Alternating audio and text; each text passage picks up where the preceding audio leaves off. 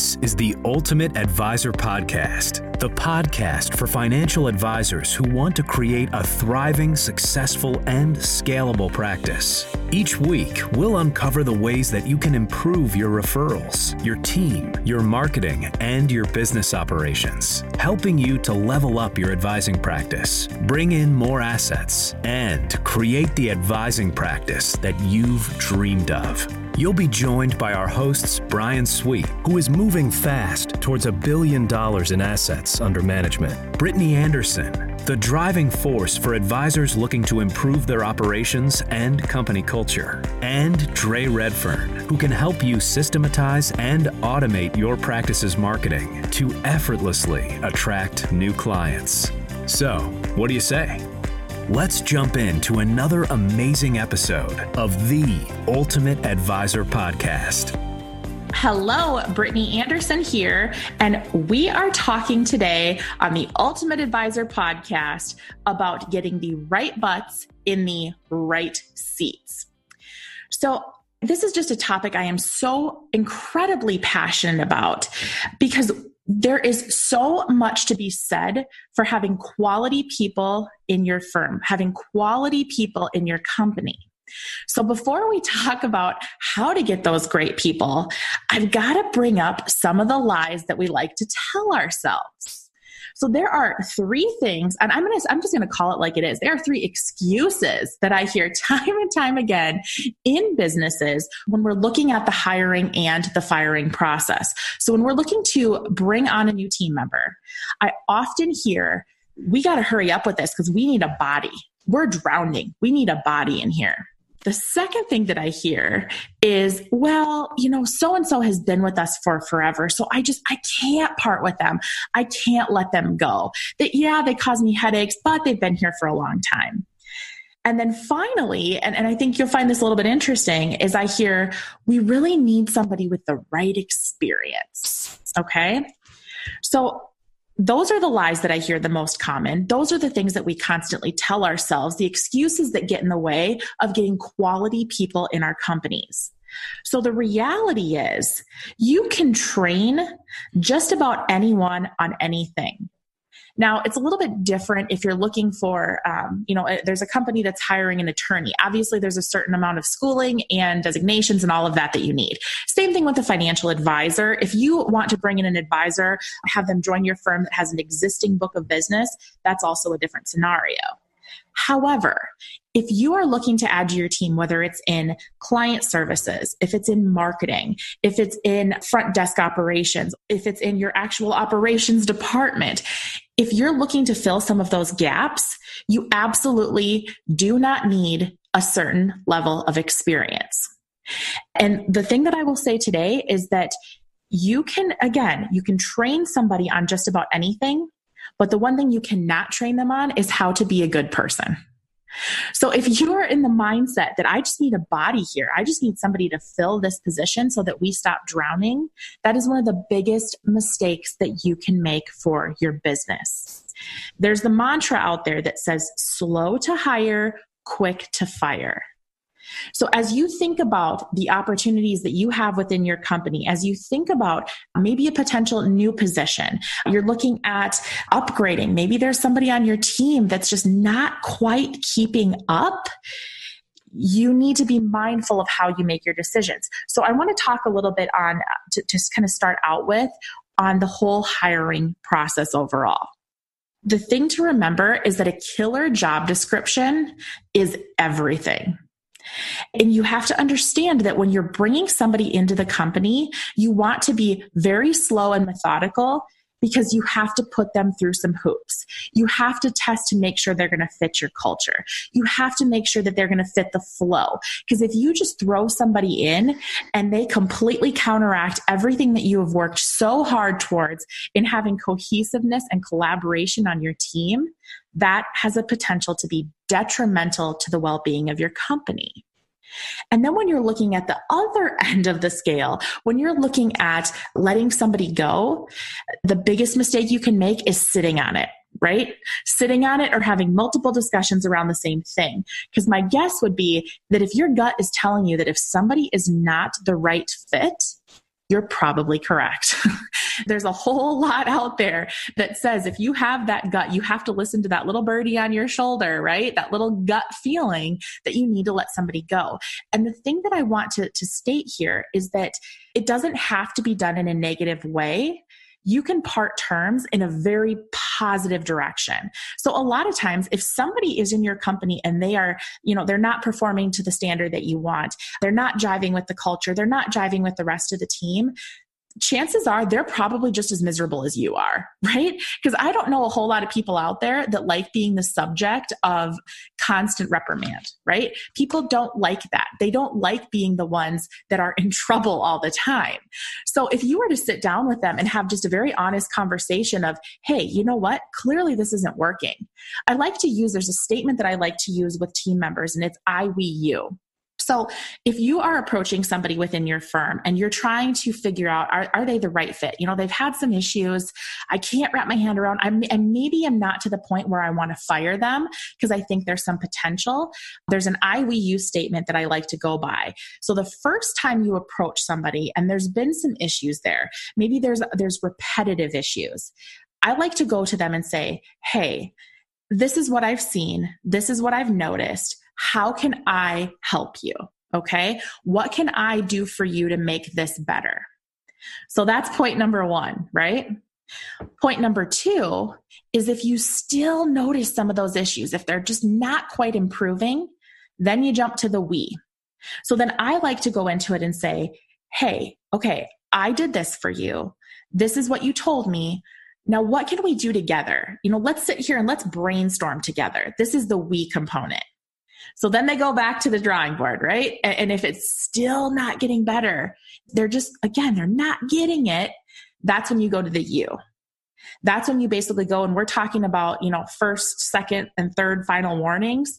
That's when you go back to them and you're like, hey, this is what I gave you. This is what I offered. This is what we worked on together. Now it's up to you. And this is the last chance, right? So if you just get that I, we, you mentality in your head, that's showing that you're basically, you have done as an employer, you have done everything possible to try to help them be uh, basically live up to the standard, right? To help them maximize their potential. And if it gets to the you point and there's still an issue, that's when it's time to go. And that's when it's time to stop helping, stop thinking about it, and to, to cut your losses and part ways. So that's just some of the things when we're looking at making sure the right people are in the right seats, the mentality of slow to hire, quick to fire.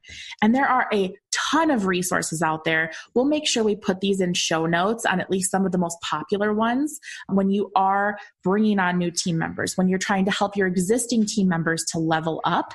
There's different resources, there's assessments out there that you can put them through to help you make sure that you're getting the right person for your company, for your culture, so that you're bringing them on in the right way and not have it drag out too terribly long because I do understand there's a happy medium.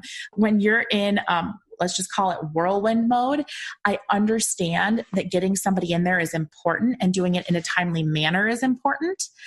But again, you don't want to rush the process because if you rush and you get the wrong person in there, I can't say it enough, you are going to pay for it because you know what's going to happen is you're going to be back at square one in a very short period of time and you're probably going to have to rehire that position because you rushed in the first place those are just a couple of the key things I wanted to open up with today when we look at hiring and firing. When we look at just kind of that that start of the a person's career with your company and the end of a person's career with your company. So, Dre, I would love for you to talk a little bit about, you know, what I, I, touched very briefly on job descriptions. I want you to talk about, kind of from a marketing perspective, how do you maximize your job description and just make it killer to attract the right talent? So I, I think attracting the right talent is it's obviously so so critical and so so important up front.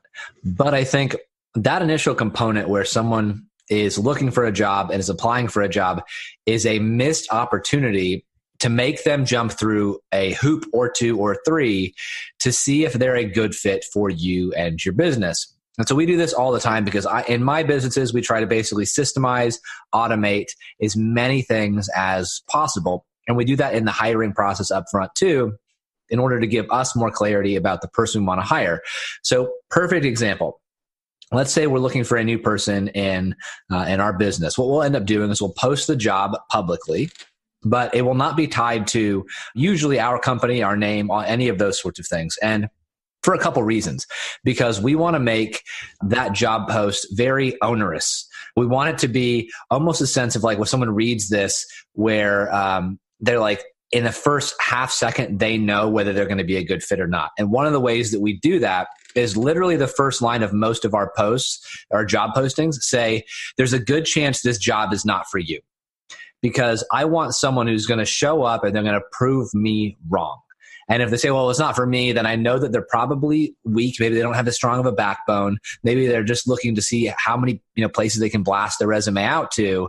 I want them to like, if I can push them away up front, I want to get rid of as many people as possible because I want to work with winners. I want to work with people who are pushing that envelope. So we usually start most of our posts that way.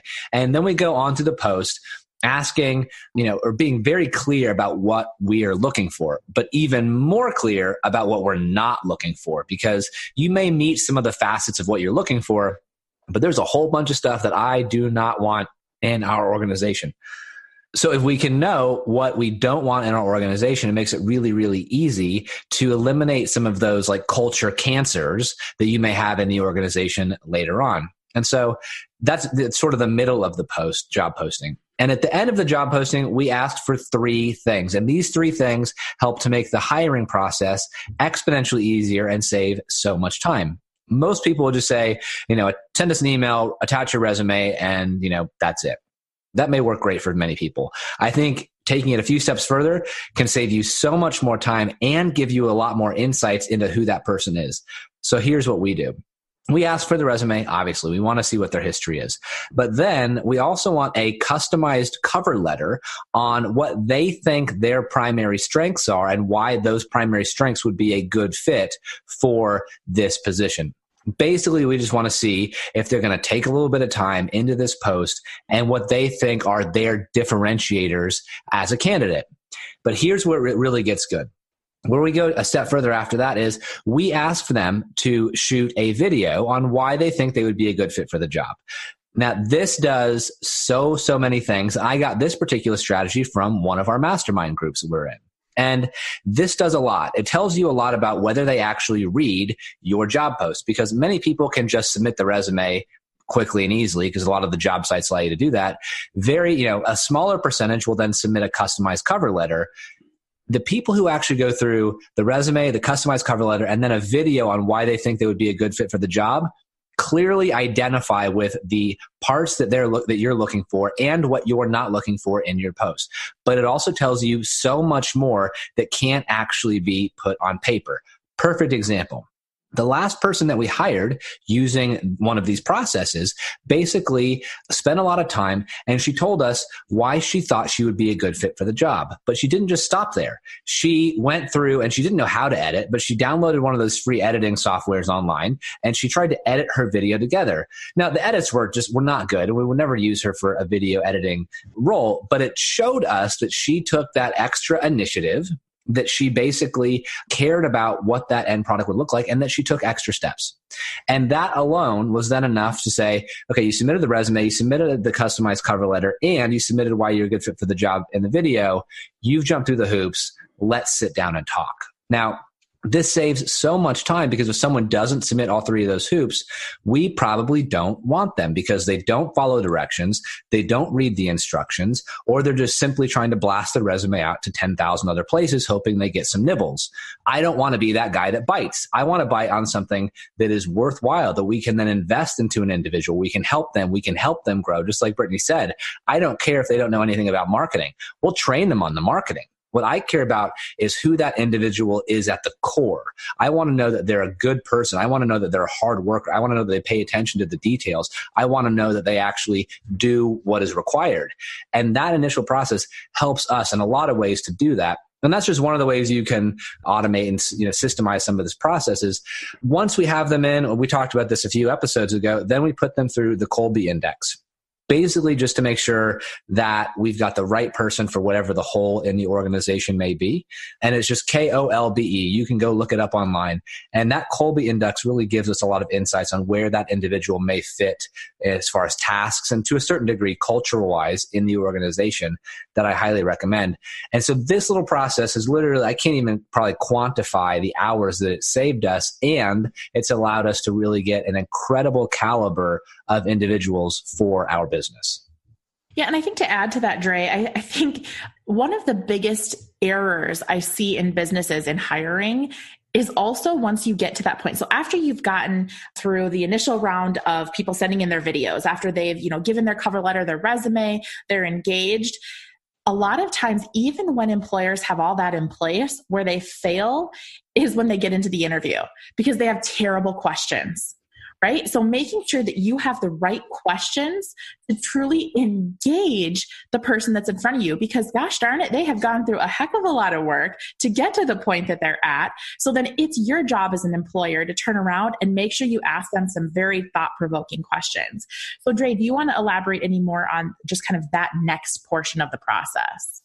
Yeah, so for us, it usually tells us we have a bunch of information up front about their background, why they think they're good. We know what they think their strengths are, and we know whether or not they go the extra mile. So a lot of times what we do, and this is maybe a good fit for some organizations and not for others, is that we actually then put them to the test. And so in the interview for most of our individuals, we then have them write a piece of copy or play with a headline or edit a video or come up with a, a strategy on a campaign because from my side, what happens all too often is someone says that they can do these things or they, that their mind works at least in this way, whether they have the training or not.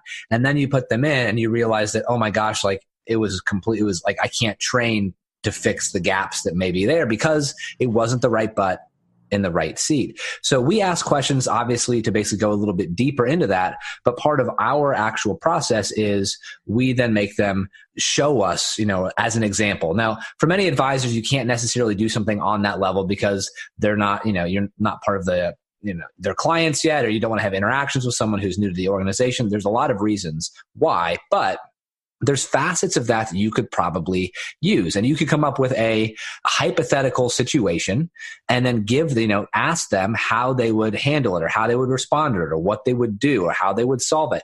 And it just being a little bit more abstract in your questionings really takes you more whereas a traditional question may go from like point a to point b.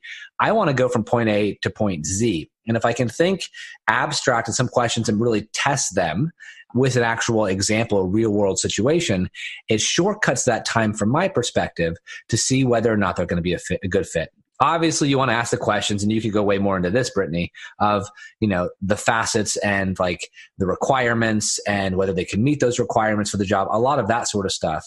But i think that from you know having an experience of putting people through their paces to see if they can actually do what they say they can do has worked out great in our experience and I think you're dead on there. Um, we have done something very similar within Sweet Financial. We actually have them go through a couple different exercises depending upon the given role that they're interviewing for. So, same thing as what Dre was, was just talking about. We'll have them work through um, different types of form letters. How do you respond to a client that's maybe a little bit crabby or, or mad about something? Right, seeing how they'll interact. But another thing that we have any new prospective hire do is actually meet and interact with the people that they would potentially be working with. Now, you have to, as a leader in your company or whoever is designated as the leader in this particular role of hiring, you have to use a little bit of your judgment because sometimes when you have a really close knit team, you've got a solid culture, sometimes you find your team members being a little bit too nitpicky, right? But you have to use your better judgment. But it's so important to bring in the other team members that they will be working with make sure that they get a positive vibe as well. I'm going to elaborate a little bit too, just on the topic of questions. One of my favorite questions to ask, because, you know, in, especially in our industry, it is our due diligence to have a high level of detail right? So in our industry, we have to pay attention. We have to be tidy. We have to have our stuff together, right? So I like to ask people if I were to walk into your bedroom, what would it look like? And I'm not kidding you. People, it's like when you ask a question like that, they can't lie and make it up. They're like, oh, Lord, there are laundry baskets everywhere, and I've got clothes, and my kids' toys are on the floor, and, you know, whatever else. So, for whatever reason, questions like that, people can't help but just give their honest reaction because in their mind, they're physically picturing what's going on in their world, right? Whereas if you ask somebody, like, what do you bring to the table? Chances are they've Googled the heck out of that question and they know exactly the canned answer that they're going to give you. So I love questions like that. I love asking people, there, there's another one too. It's like, hey, if I were to line up you and 10 other candidates, 10 other interviewees in front of me, and I let you be the one to pick what trait I am judging all of you on, what would that trait be? So that's another one that I, I, like to ask because it makes them think. It's not the same as asking, you know, what is your exceptional skill set? It's just asking in a different way. So those are a couple examples of the of the types of questions that I really like to ask in order to pick somebody's brain and get away from some of the canned answers that they can research and look up before they come in. So you know, Brian, I think that we have done an exceptional job at building a great team at Sweet Financial. I think that, you know, we have we've vetted people, we've put the right butts in the right seats. So, can you just talk a little bit about how having great people behind you has really helped to catapult your business?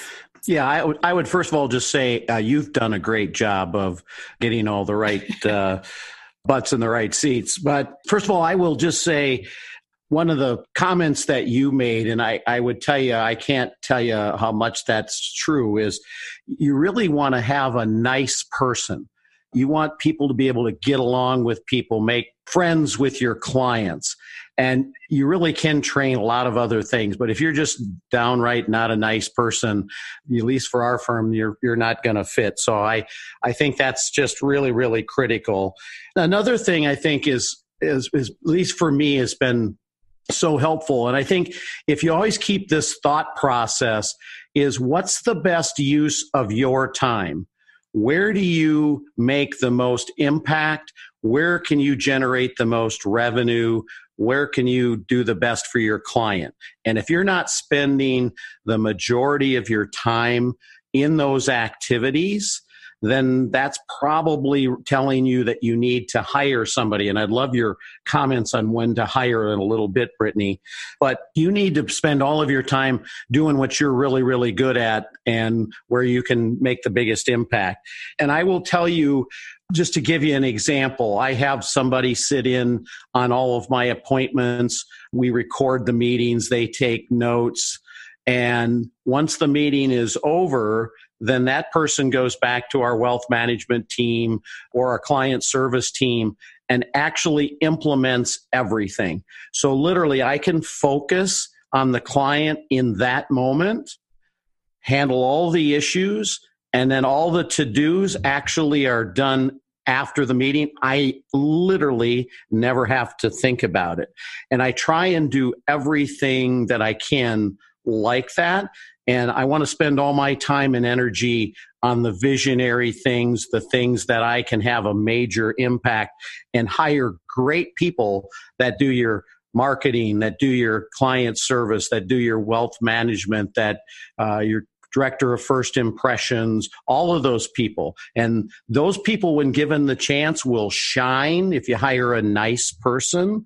And it's just freed me up to literally dive deep into how to make the business better. And if you have extra time you know create other opportunities that i've been fortunate enough to to do but not have any ill effect on the business. So i spend a significant amount of time on these outside businesses and our business continues to grow leaps and bounds every single year. But i know i can be out for a month and i'm not going to miss a beat because i've got all the right people in the right seats kudos to Brittany for doing that. But I think the other big thing I would say as a business owner is advisors are too slow to hire.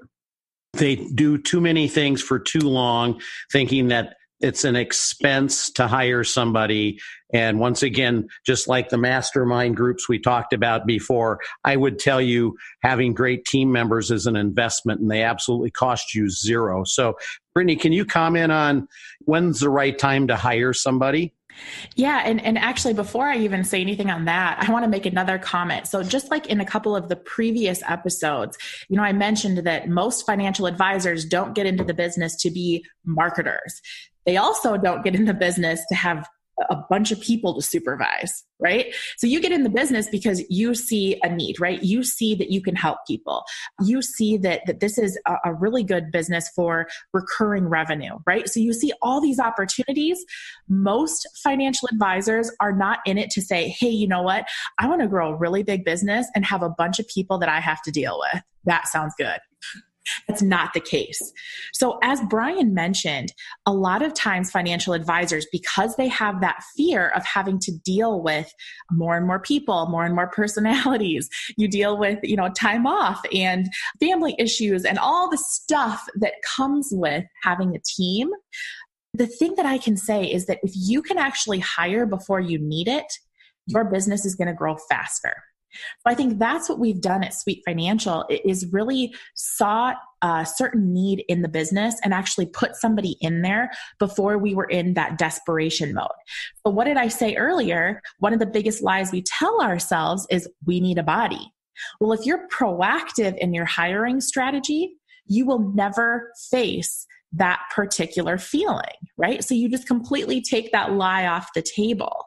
So I think that if you can identify certain opportunities in your business, if you, as Brian mentioned, if you're delegating as much as possible, so you're only working on the things that give you energy, that also gives you time to work on your business versus being in it.